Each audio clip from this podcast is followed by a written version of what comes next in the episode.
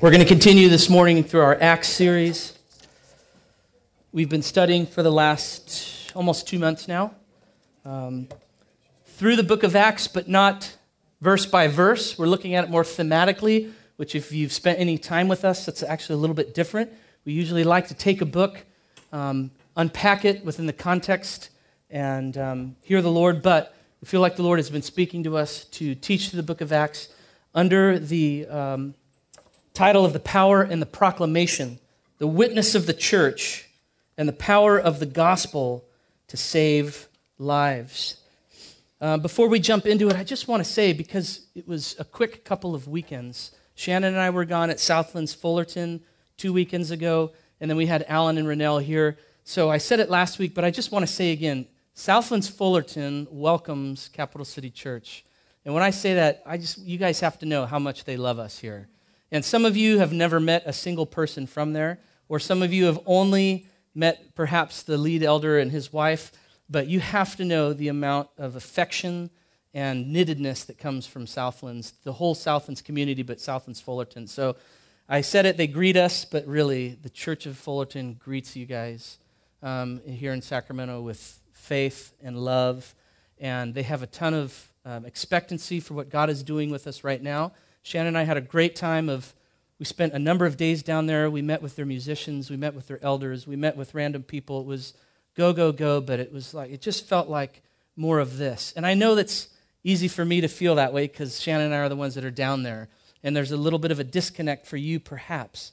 But just know that who we are is getting into them, and who they are is getting into us. And that's a good thing because we're in partnership for the gospel. So um, I want to welcome you again from that church and just make sure that I had stated that. In addition, so thankful for the visible aspect of partnership to have Alan and Rennell come and to be with us. Alan, for those of you who don't know, Alan is not only leads Southlands, all the churches in terms of the, uh, he leads Southlands Brea, but he's part of the leadership, the eldership, of course, for all the Southlands communities. He's also involved in the advanced partnership that we're a part of in leading that so he's traveling, and those guys are going, and they're planting churches in Thailand, just through Southlands, and they're planting churches in the United States. And so his time is, is um, valuable and precious, but he loves us, and they love to be with us. And they had so many good things to say. Just riding home after last Sunday's worship, um, he was so filled with faith. Because as you guys know, as he said, he was here on February 4th of 2018 for the handover. And just in that year's time, he was saying how remarkable um, things have been not improving, because that makes it sound like it was bad before. but the Lord is with us, the Lord is upon us, the Lord is leading us, there's movement, and so they've got a ton of faith. So I was so thankful for them as they come in and just build into our foundation. They met with our leadership team on Saturday, and he just poured into us. And man, I tell you, that's got to be exhausting. They flew up from a Friday to a Monday, and they were on the whole time just conversing and questions and input and prayer and you know what he brought last sunday was not what he was going to teach but uh, after saturday he just felt like he needed to shift. So you guys I, just, I share that with you to know it's not just like hey guest speaker you know the eldership team here has a week off. It's like in the trenches what is god saying? Let's maximize this time with each other. So um, that was awesome. Great visible representation of our partnership outside of just Sacramento. So hopefully you guys gleaned from it um, as much as, as we did. Um, I've been just mulling over what Alan said, and I, I don't want to move past it too fast. So go back, if you took notes, look at your notes, or go stream again the teaching. It was really profound out of Acts chapter 3. And I feel like if I can just hone in for a moment, and this, and I'm going to do this quick because I don't want to waste a whole lot of time because I've got a lot to say today. But I just want to say this. He made a, a comment of Acts 3 when Peter and John walk past or going, are going to the temple and they see the lame beggar and they say, Look at us. And he talked about allowing ourselves to be interruptible. And, I re- and then he went on, and that was his first of four points. And he went on to say three really wonderful things. But I felt like for us as a church, that was one of the more significant points that he made. Looking for those moments of holy interruption, he said, above and beyond the earthly distractions. the juxtaposition of a holy interruption as opposed to an earthly distraction. How easy it is, and we know this, and I don't even have to say it, how easily we get distracted. But if we are attuned to what God is speaking to us by His Spirit in those moment to moment of our lives and of our days, um, I believe that that's for us, and that's where really the Lord is going to mobilize us more and more. And it made me think of just Hebrews 12:1. Let us cast off the things that hinder, not just the sin, but the things that hinder us. What are the things that hinder us? What's hindering us right now to run that race at full speed? So I was really, really appreciative um, of what Alan brought last week. And so we set out through Acts. Um, we said a number of months ago that it's our intent as an eldership team to change the culture of Capital City Church, a culture that has been very mindful of our theology, diligent in our understanding, but yet almost to a detriment of our sending and our going. And we feel like this is a season where God is going to change the DNA, if you will, the fabric of who we are as a community to a mobilizing, to a sending, to a mobilized and a sent people, to really embrace the commissioning of to proclaim the gospel to the whole of creation. And I have, you have to know, I have a ton of faith for this right now. I really do. And I feel like the things that we're embracing more, just the, the, the strong emphasis of prayer, as we're exhorting you to come and pray with us, the emphasis of, of setting ourselves apart, whether it's through fasting or what other type of um, things that we can do in our own personal lives, to our culture here of expectation um, and a culture of response to what God is saying. I feel like all of those things that have been who we are, but perhaps fell a little bit dormant through our journey of God just building into our deep, rich theological foundation, there seems to be a surge of them again.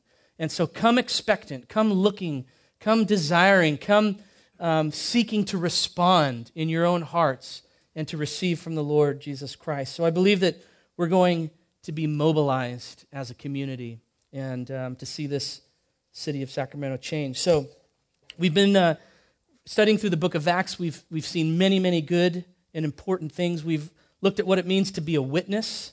What is a witness? What does that mean to be a witness? That we are witnesses and that our witnessing comes a result of who we are.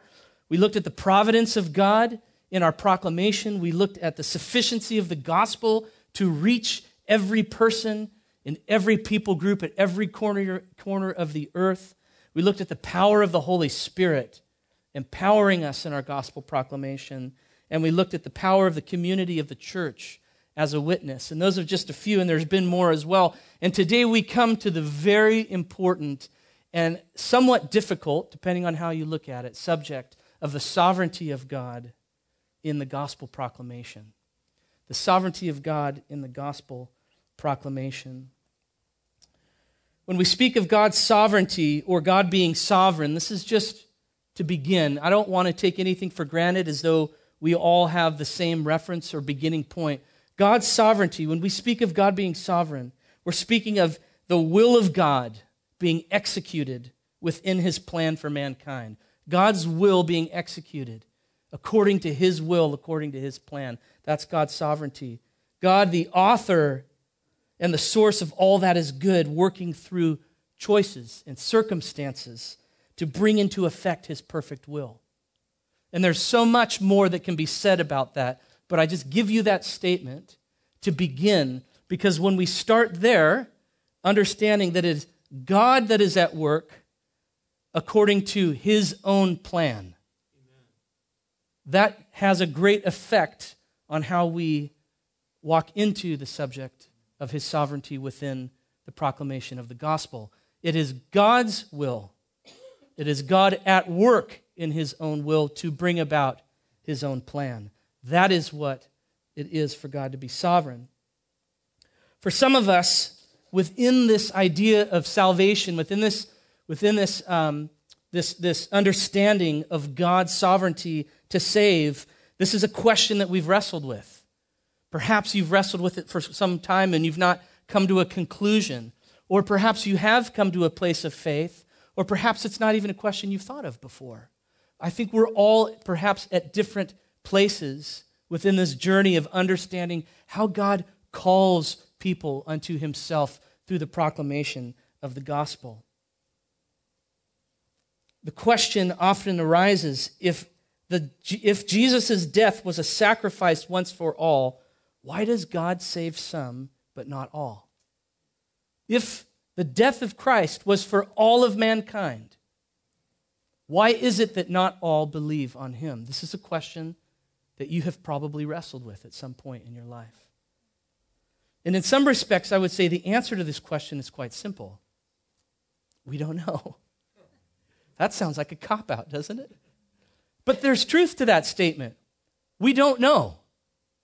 We do not know the plan of God and the will of God and the thoughts of God to accomplish his end result. And there is a position that we must take as his creatures in that position of we don't know. But more importantly, I believe that the question for us today is not the why within God's sovereign plan. Why does he choose some and not others? Why did he give himself for all but not all believe? But the what? What is our response as a community, as a Christian? Again, perhaps never thought of that before, or perhaps have wrestled with it and you cannot come to some conclusion. What is our response as a community to the sovereignty of God in the proclamation of the gospel? What is our response to this truth that God chooses those whom he saves? Turn with me to Acts chapter 10. I'm going to use this text. I'm not going to teach one particular text. I just want you to know that. hitting it more from an overview, and a, you, for, you have to forgive me because, again, this is a big subject. But I want to land in a place of faith for us today that I believe God wants to speak to us in. But I can't get there until we hit some of this tough stuff, all right? Acts chapter 10, beginning in verse 34. I'm just going to read this. I'm going to read from the ESV. I apologize for the media. I just chose at the last minute to read this portion of the text. So Peter opened his mouth. Actually, let's back up to verse 33. Acts chapter 10, verse 33. This is Peter and Cornelius. This is Cornelius speaking to Peter after Peter has come to meet with him. God spoke to Peter in a dream. You guys remember that in Acts chapter 10, verse 33. So I sent for you at once, says Cornelius, and you have been kind enough to come. I love the statement. Now, therefore, we're all here in the presence of God to hear all that you've been commanded by the Lord. No pressure, Paul, right? We're all here. Get speaking. Verse 34 So Peter opened his mouth and said, Truly I understand that God shows no partiality, but in every nation, anyone who fears him and does what is right is acceptable to him.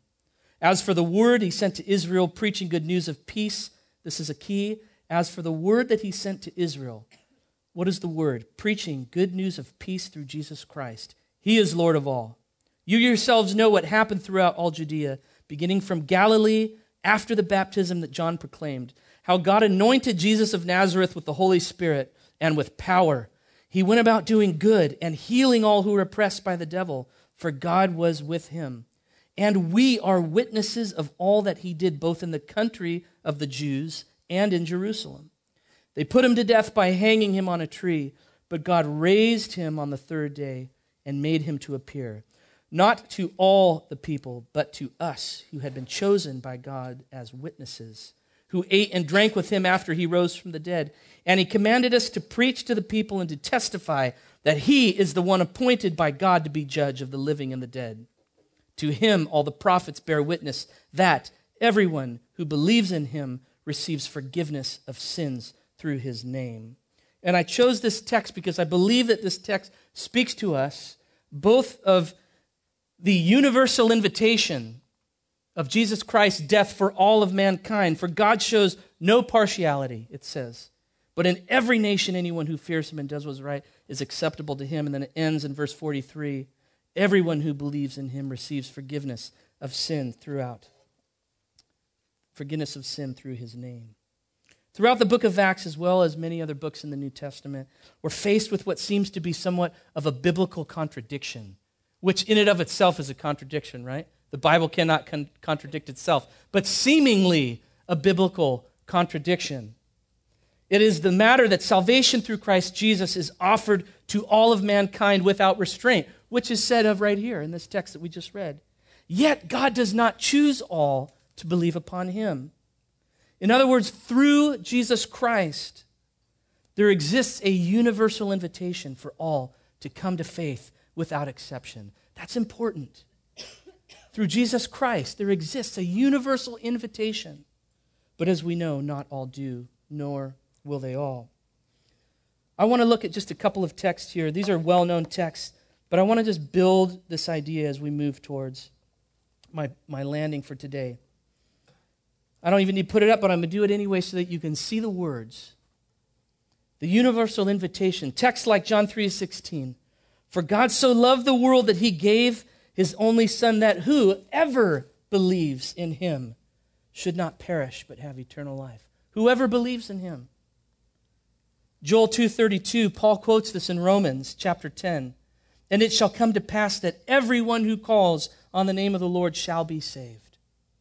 For in Mount Zion and in Jerusalem there shall be those who escape, as the Lord has said, and among the survivors shall be those who the Lord, whom the Lord calls. Revelation 22:17 The Spirit and the bride say, "Come." And let the one who hears say, "Come." And let the one who is thirsty come. Let the one who desires to take the water of life without price. So, this universal invitation. But yet, then we have texts.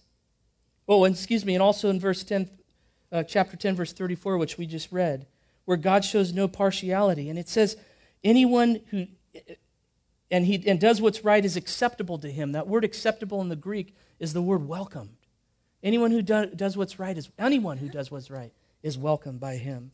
But yet, on the other hand, we have these verses that seem to stand in contrast and in contradiction. Acts 2, verse 39. Do I have it here? Yes, I do. Is it there? Yeah? Acts 2, verse 39. For the promise is for you and for your children and for all who are far off.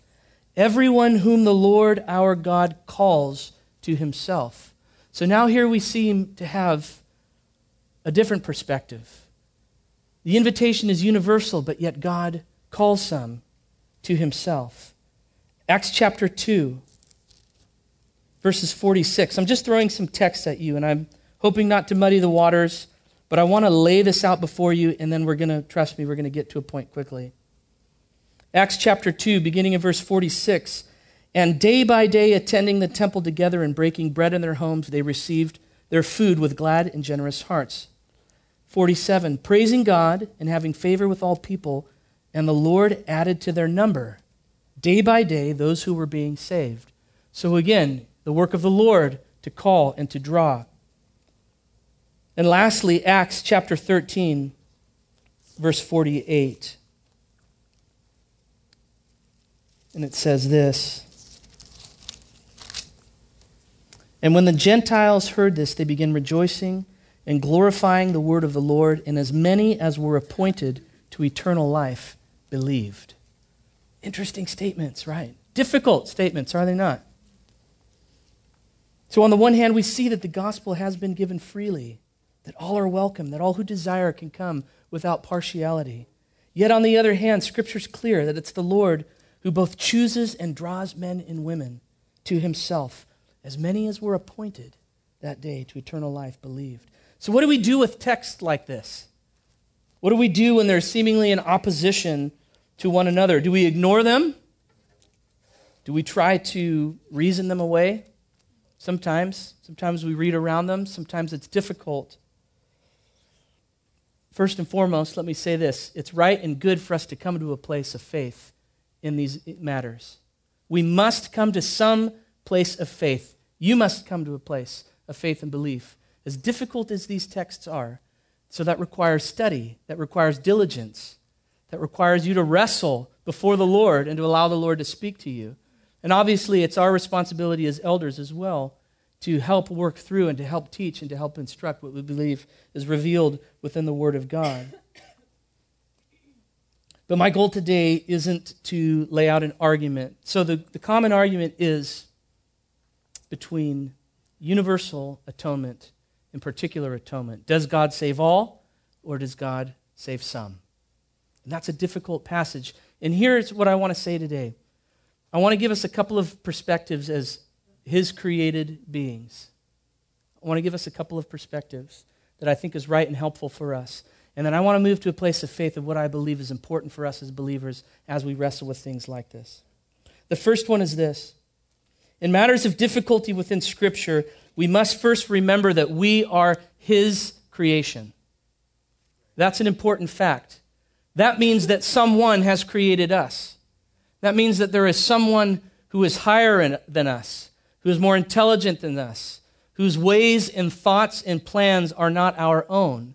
And we must hold ourselves in right perspective of this very thing, so that when there are difficulties within Scripture, or when someone raises some type of argument that seems to be texts that contradict themselves, we have to remember that our thoughts are not His and that our ways are not His, that we are the created being.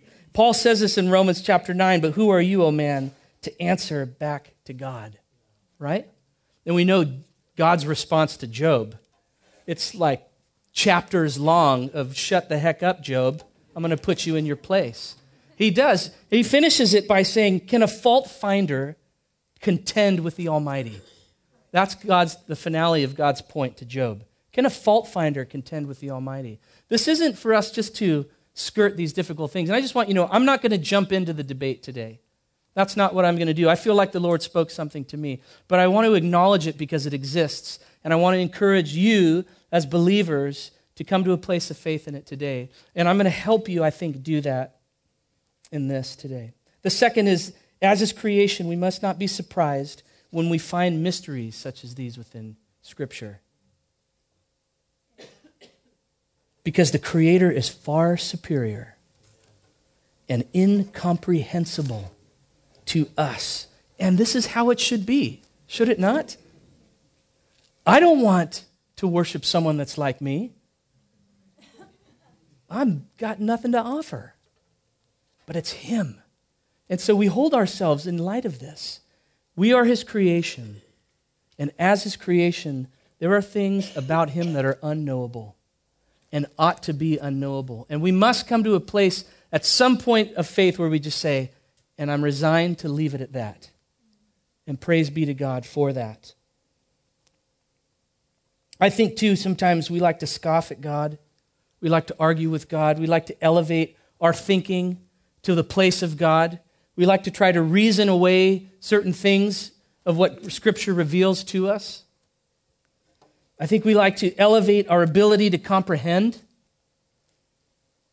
And I think God today wants to remind us just submit yourself. Submit yourself to me. Certain things are the Lord's. The secret things belong to the Lord, Moses said. But the things that are revealed belongs to us.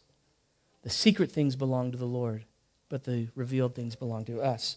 So, what is our response? I wrestled with this throughout the week, I have to be honest with you. I did not want to teach on election. I didn't. I felt like it was contrary to what God is doing to, through us and, and speaking to us throughout the book of Acts. And I said a moment ago, I think that this is somewhat of where we have gotten to, where we're at right now in terms of our theology. So I wrestled with this. And then I realized this thing all throughout the New Testament, reading the New Testament, men and women, the church was mobilized, taking the gospel throughout the earth, proclaiming the resurrection of Jesus Christ, as we read here, as Peter does, speaks to Cornelius. There's nothing on the atonement that Peter speaks to Cornelius. What does he do? He speaks Jesus Christ, crucified, resurrected. All throughout the New Testament, that's the pattern that we see. The proclamation of the gospel is the proclamation of Jesus Christ, crucified, risen, alive. The reconciliation of our lives to Him. On His behalf, conciliated to us, aside from what we could do. Men and women are not called to believe in a theological truth, but rather they're pointed rather diligently towards Jesus Christ without discrimination, as we read in some of those texts today. They're not called to believe some big theological comprehension. They're called to put their faith in and on Jesus Christ. And this is where God's sovereignty comes into play. As we know, it's not us who save, it's God who saves. It's God who calls, it's God who draws. We are the mouthpiece for the gospel. And what God chooses to do in and through us is God's, it's not ours. And it's best to leave it to Him. And so here, the sovereignty of God finds its way into the conversation. That as we speak, He moves. And we are not called to speak on something other than what He has commanded us to, which is Jesus Christ, crucified, risen, resurrected, living, ruling, calling and drawing the hearts of men and women. There's no call for them to place their lives in whatever extent the atonement was. Their message was solely one that pointed men and women to Jesus the Messiah. I found that I was reading this book, which was so fantastic, and I came across this quote from J.I. Packer. He says this concerning this thing, this very point. The gospel is not believe that Christ died for everybody's sins and therefore yours, any more than it is believe that Christ died only for certain people's sins and so perhaps not yours. Here's the point the gospel is believe on the Lord Jesus Christ, who died for sins and now offers you himself as your Savior. That's the gospel. I'm telling you, that was so freeing for me. I love to think about theology, and as an eldership team, I think we're really strong in that regard. I'm privileged to walk with guys who are way more seasoned and learned and have thought and read through these things. And so we have lots of conversations. But for me, it was so freeing when I realized you're right. We're not calling anybody to this theological understanding of the extent of the atonement. We're calling people to come and to be reconciled to the Lord Jesus Christ. That's the message of the gospel. And I believe today, and I again, I don't know where, where we're all at as a church, but I know we've taught this for many years, whether explicitly or implicitly. And I know that we've wrestled through some of these things before. And I feel like today the Lord wants to renew just a sense of, of uh, excitement for the simplicity of the gospel and a sense of, I can take this. I don't have to be concerned about answering these big theological conundrums that present themselves at times. It's about the gospel, and the gospel is simple because the gospel is approachable and the gospel is universal. So, how do we respond to this? Before I hit three things and then land, I wanted to say this. I think that we get caught up in our theology sometimes to the detriment of our missiology, our going, our sending. I think we can major on things that are important, but in the light of the mandate of the church, they're not the most important. The most important is that we would go and we would proclaim the gospel. So, in light of this view of sovereignty of God, within salvation, I want to give us three imperatives that I think it calls us to act upon. And these are not deeply profound, but let them sink in this morning and let them stir your heart. The first one is this God's sovereignty produces a necessity to witness. Contrary to what is often stated in terms of these particular theological positions, the argument is often well, if God is sovereign and God will save whom he wills, what's the point of preaching the gospel? That's often a question that you hear depending on what side of the discussion you're on or engaged within. Let me say this first and foremost no man or woman can be saved without the gospel. That's an important fact. No man or woman can be saved without the gospel. No man or child will come to faith unless they've heard the gospel. That's important because what does that require? Preaching, and speaking and opening our mouths. A witness is a powerful thing, but it's not the proclamation of the gospel. Creation is a powerful witness, but it's not the proclamation of the gospel. The proclamation of the gospel is the opening of our mouths as his chosen instruments and ambassadors and speaking the words of Christ crucified and risen and resurrected. That's important because I myself have given to, ah, I'm just going to let my witness be the speaking right now. I'm going to let them see the life that I live. And that can be a powerful attraction, but it falls short ultimately of God's intended purpose. Regardless of our view or understanding on election and the atonement, the reality is, is that no one will know unless the gospel is first proclaimed. Turn with me to Romans chapter 10. I've read this a couple of times since we've been in Acts, but I'm going to read it again.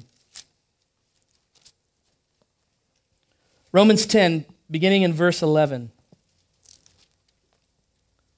No one can be saved without the gospel.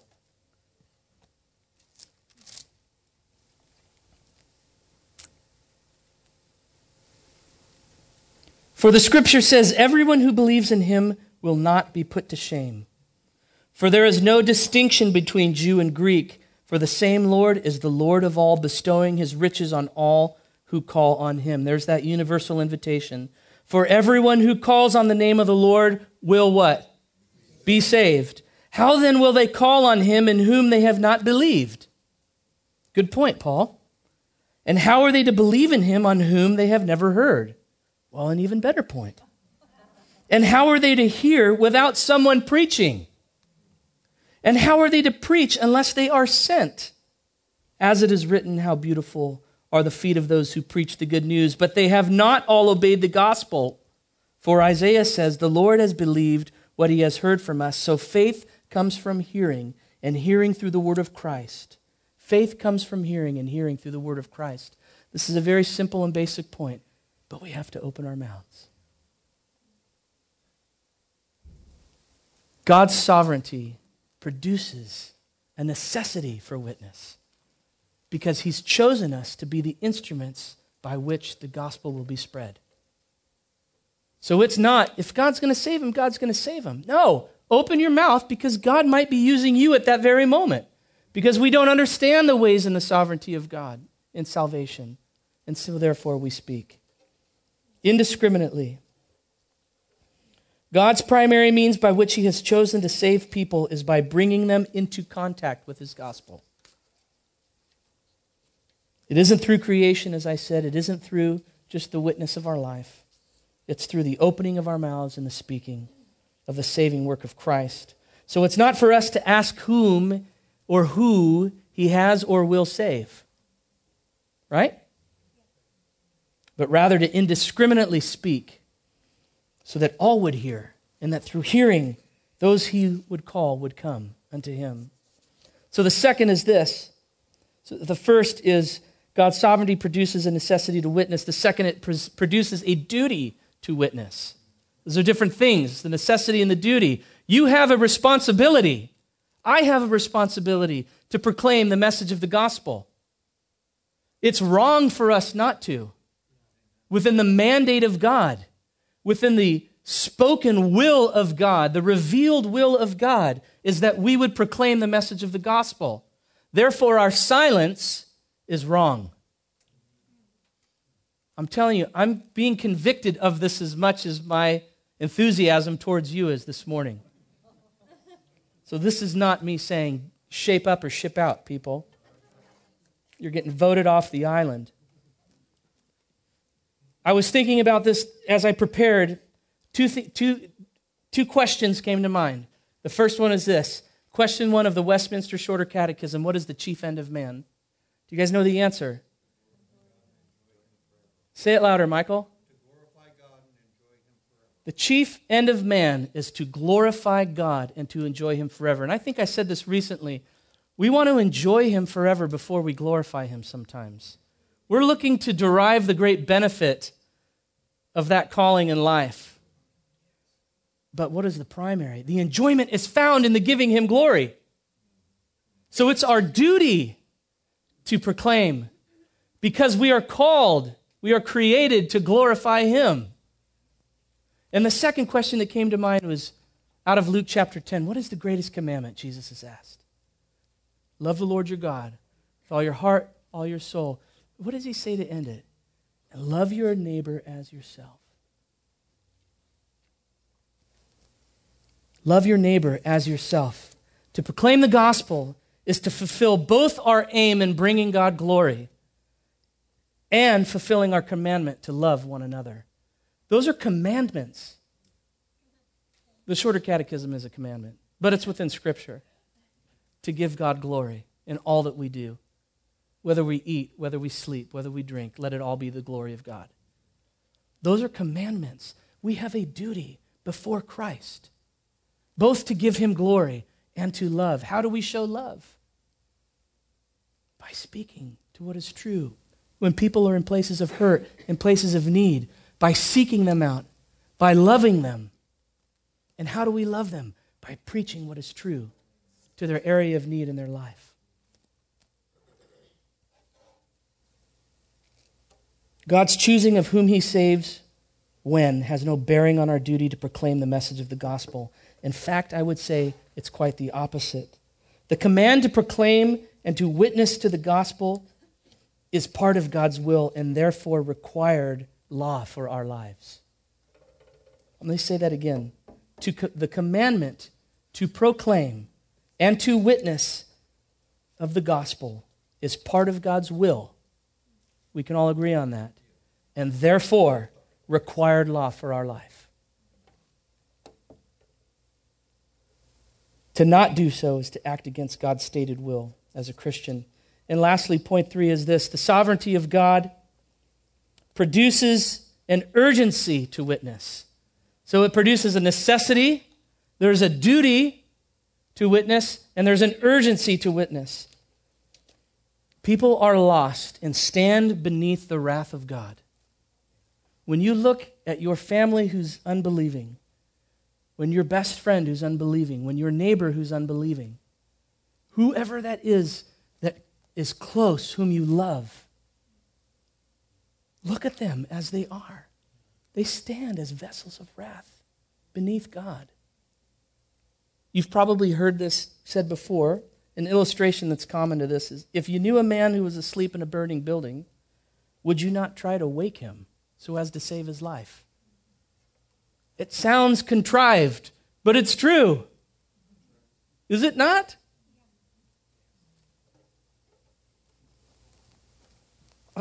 I got to tell you the story. I had a neighbor come I put some ash in my trash can. And it was raining, and I thought the embers were gone, but they weren't. And it caught my trash can on fire. And like 2 o'clock in the morning, some guy was riding his bike down the street, and he saw the trash can on fire, and he started banging on my door. And he went to my windows, and he was banging on my windows. Unfortunately, he was inebriated, so that didn't help. But that's not the point of the story in this regard. He was banging on our windows, yelling, Fire, fire, fire, fire. And then he went to our front door and he yelled, Fire, fire, fire. And I was on the phone with the sheriff's department. That's what I was doing. So I was awake. And then he went to my neighbor's house and he was banging on her door. And she woke up and she grabs my garden hose and she's out dousing in her jammies my trash can at like 2:30 in the morning. She's an awesome neighbor. Meanwhile, no, I won't tell you meanwhile, there's not time. It's a funny story though.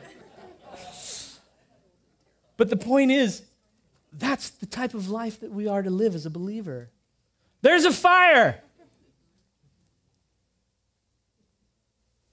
Loud, exuberant, with a sense of urgency, uninebriated.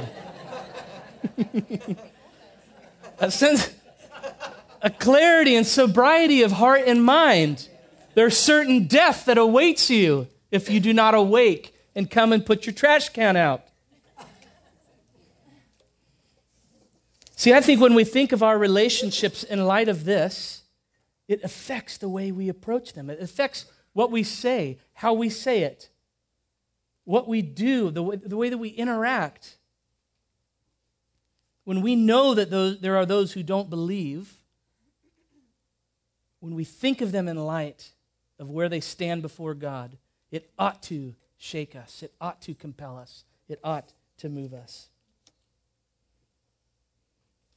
And we won't look at it because of time, but directly following that statement in Luke chapter 10, the, the, the, the person who asked the question, he's a lawyer, and he says, you know, he, he, asked, he asked, What is the greatest commandment in the law? And Jesus says that.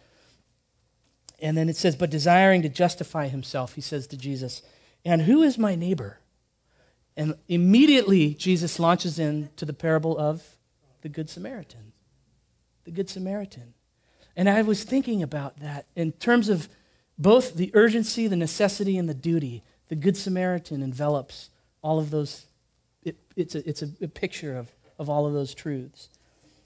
And I was thinking, when we think of loving one another in terms of caring for each other, oftentimes, but this love that we're called to, this brotherly love, to love your neighbor, it goes so much deeper and beyond just basic care. When we see, when we look and read that parable of the Good Samaritan, what we see is something so much deeper and more profound. What does he do? He binds up his wounds, he frees him from debt, and he gives to him who is poor and is needy. What does that sound like? Isaiah chapter 61. This is the year of the Lord. The Spirit of the Lord is upon me to preach because he has anointed me to preach the good news. Those very things are found here in the story of the Good Samaritan. This is the type of love that we are to show and to have. Not just caring for basic needs, while those are good, but to speak to the deeper, more truer, more impacting state of the heart and the lives of men and women. That's what God is saying in this parable. It goes beyond just giving him what he needed in that moment. I think this is it's a beautiful picture. I want to just end with this, and then we're going to respond. Oh, I can't. Yes, I will. Because this is beautiful, and I feel like Matthew chapter 22. And Jesus again spoke to them in parables, saying, The kingdom of heaven may be compared to a king who gave a wedding feast for his son, and sent his servants to call those who were invited to the wedding feast, but they would not come. Again, he sent another servant, saying, Tell those who are invited, see, I've prepared my dinner. My oxen and my fat calves have been slaughtered, and everything is ready. Come to the wedding feast. But they paid no attention, and they went off, one to his farm, another to his business, while the rest seized his servants, treated them shamefully, and killed them. The king was angry, and he sent his troops and destroyed those murderers and burned their city. And then he said to his servants, The wedding feast is ready, but those who were invited were not worthy. Go therefore to the main roads and invite to the wedding feast as you may find. And those servants went out into the roads, and they gathered all whom they found, both bad and good. So the wedding hall was filled with guests. What a beautiful picture of the heart of God, the kingdom of God, the universal invitation to come. Are we not his servants to go out into, into the streets and into the roads and to call those to the feast of the king? To come into that place, to come and to enjoy him, to come and find hope and faith and love and restoration and healing and reconciliation and all of the many, many benefits that we have in Christ Jesus.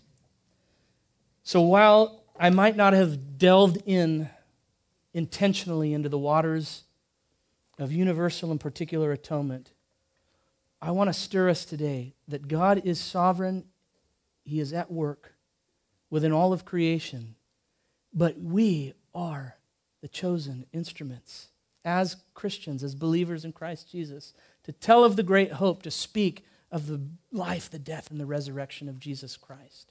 And we must do so. And we must do so with a sense of urgency and a sense of clarity in our hearts and minds. And we ask that the Lord would give us grace. Would you stand with me? Would the musicians come back up, please?